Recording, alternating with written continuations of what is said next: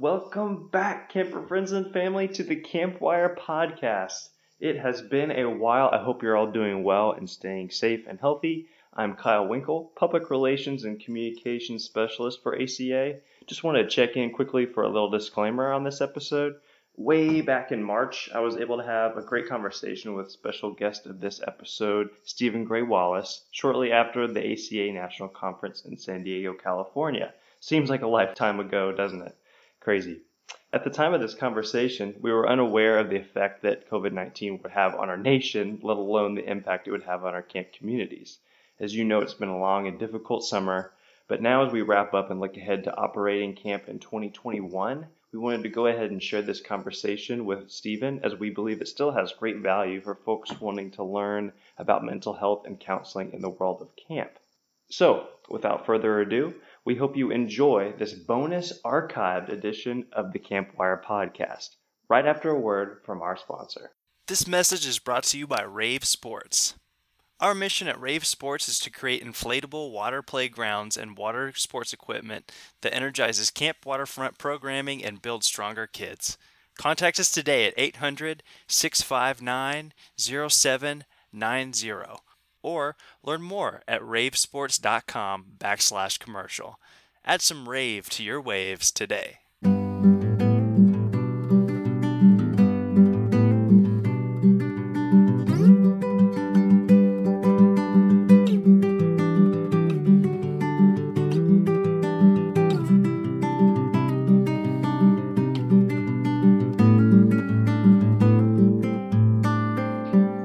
Friends and family of the Campwire podcast. We are so excited to have you today. We have the wonderful Stephen Gray Wallace with us today. He is a former school psychologist, adolescent and family counselor, SADD chairman and CEO, camp director, researcher, motivational speaker, and college professor. I mean, the list goes on and on. We could make a whole podcast just of all the wonderful things you've done. Stephen, how are you doing today?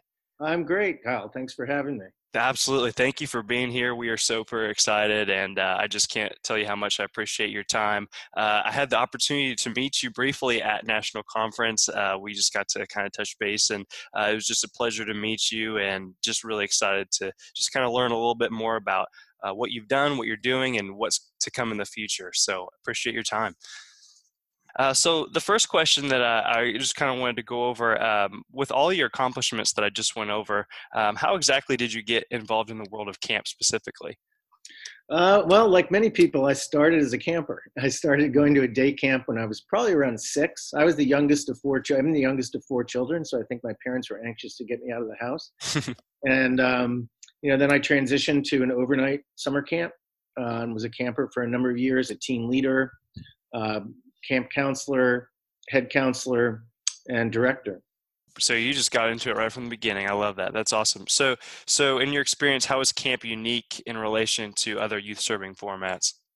You know, that's a great question. I think one of the ways it's unique is that by and large, the counselors are pretty close in age to the campers. They're certainly closer than most educational environments. Mm-hmm. Uh, and I think that gives them extra sway in terms of being great role models and mentors, which is mm-hmm. something, you know, obviously I've written a lot about in my new book. Mm-hmm.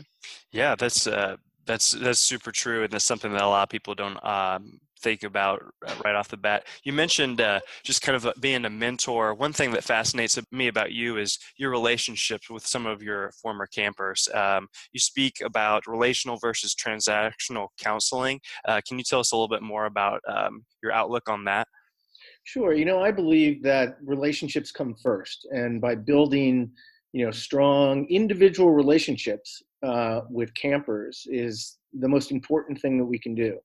Mm-hmm. Um, sometimes I see camp directors uh, who focus on what I call making the, the trains run on time. And, and certainly mm-hmm. that's important. And we need to make sure the kids get where they need to be when they need to be there and take care of all the, you know, sort of nuts and bolts of taking care of, you know, other people's children. Mm-hmm. Uh, but if we do that at the exclusion of developing meaningful relationships with them, I think we're selling ourselves short. And um, that's why I do what I do. And I, you know, when I lived in Boston for 28 years, I basically spent every weekend during the fall, winter, and spring, driving around New England, going to sporting events. My campers play sports. Yeah, it was great. I mean, my my I had hired a new financial advisor, and he he says today, he said, you know, when I first met you, I thought you were crazy. Like you spent every weekend going to kids' sporting events. He goes, but that's because I didn't know you. Now I right. know you, and it makes perfect sense. yes. Oh my goodness, and that's so cool. I mean, I'm sure that they appreciate that more than they could even communicate to you. I mean, that's amazing. I love that. So, because you know, I, their parents would be there, and I get to hang out with them, and then sometimes we'd all go out for dinner or something. yeah, I, I love that interaction.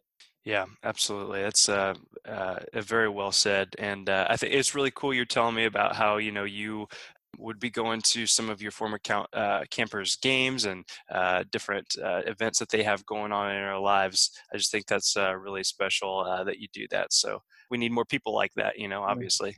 It's a lot of fun. yeah, yeah. So another thing you mentioned is that your new book coming out, Impact: An Introduction to Counseling, Mentoring, and Youth Development available at acabookstore.org and healthylearning.com currently on amazon.com. Can you tell us a little bit more about that? That is correct. It's written as a um, basically a staff training manual, mm-hmm. um, and camps can buy it in bulk uh, and give one to each counselor. It's very digestible. It's not huge. It's actually written in five chapters to correlate to five days of staff orientation. Wow. Uh, so directors can assign you know one chapter a day for staff to read. Mm-hmm. uh, there's discussion questions um, that they fill out as they finish each chapter so that they're prepared to share hopefully in group settings. Uh, and then there's a section at the end called issue briefs which covers five uh, sort of drill downs on things like homesickness and attention deficits and behavior management uh, and so forth. And so the idea there is that directors can uh, divide their staff into five teams and assign each team one of those topics to present. So there's some team building um, intention going on in there as well. Absolutely brilliant. So, so what inspired you to uh, begin writing that book? Um, you know, I was in charge of staff training at a large summer camp for probably 30, 35 years. And over that time, I, you know, I face the challenges that I think we all face in in taking a, a group of, of, young adults and getting them to buy into our mission, mm-hmm. which I refer to as alignment, mm-hmm. uh, and to really, um, you know, again, develop relationships with first their peers uh, during staff orientation week, and then with the campers when they arrive. And I call that engagement.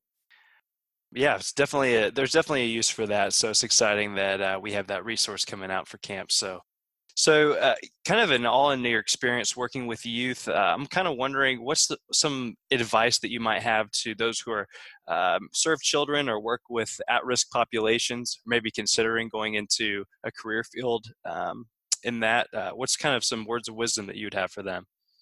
Well, you know, I'm highly focused on youth mental health, given that that's my background, and I think there's a tremendous need uh, because of the incredibly high rates of mood disorders and substance use disorder and suicides, frankly, mm-hmm. uh, that exist in the youth population today, even going down to ages as low as 10. Mm-hmm. Um, and so, whether you're a mental health professional or a, you know a youth worker or a camp counselor, you, you know we all have the opportunity to contribute to a child's overall health, their physical health, their mental health, their emotional well-being.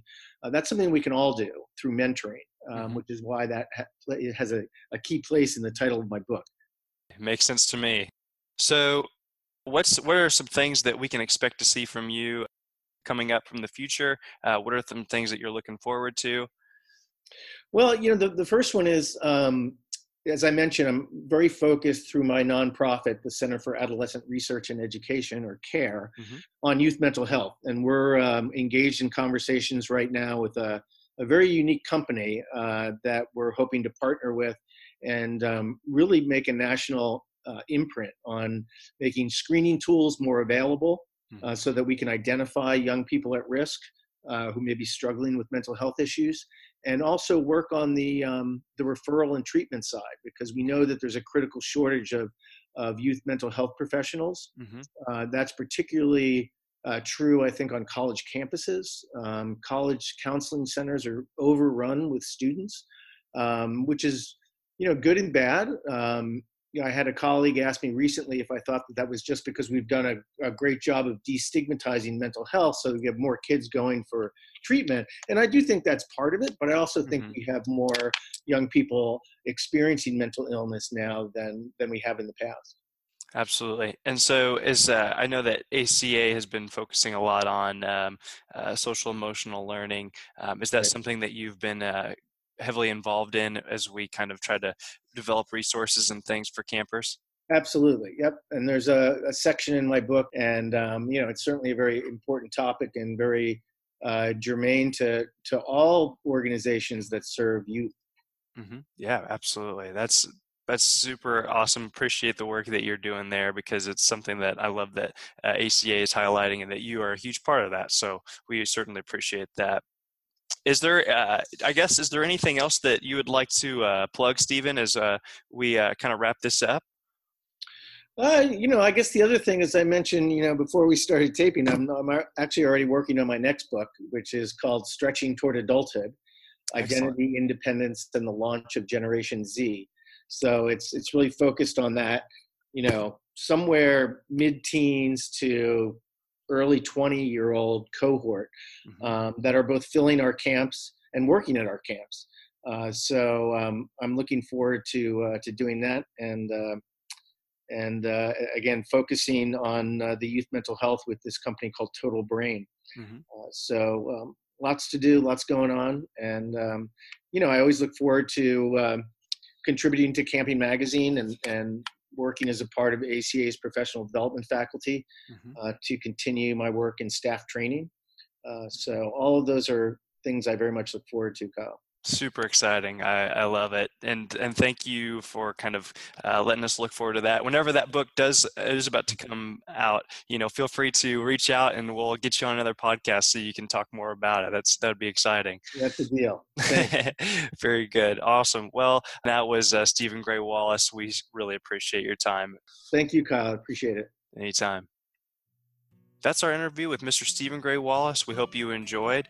Um, if you'd like to have any kind of input on what you'd like to hear or who you'd like to hear from next, uh, please leave a comment in the comment section of whatever platform you're using to listen to this podcast.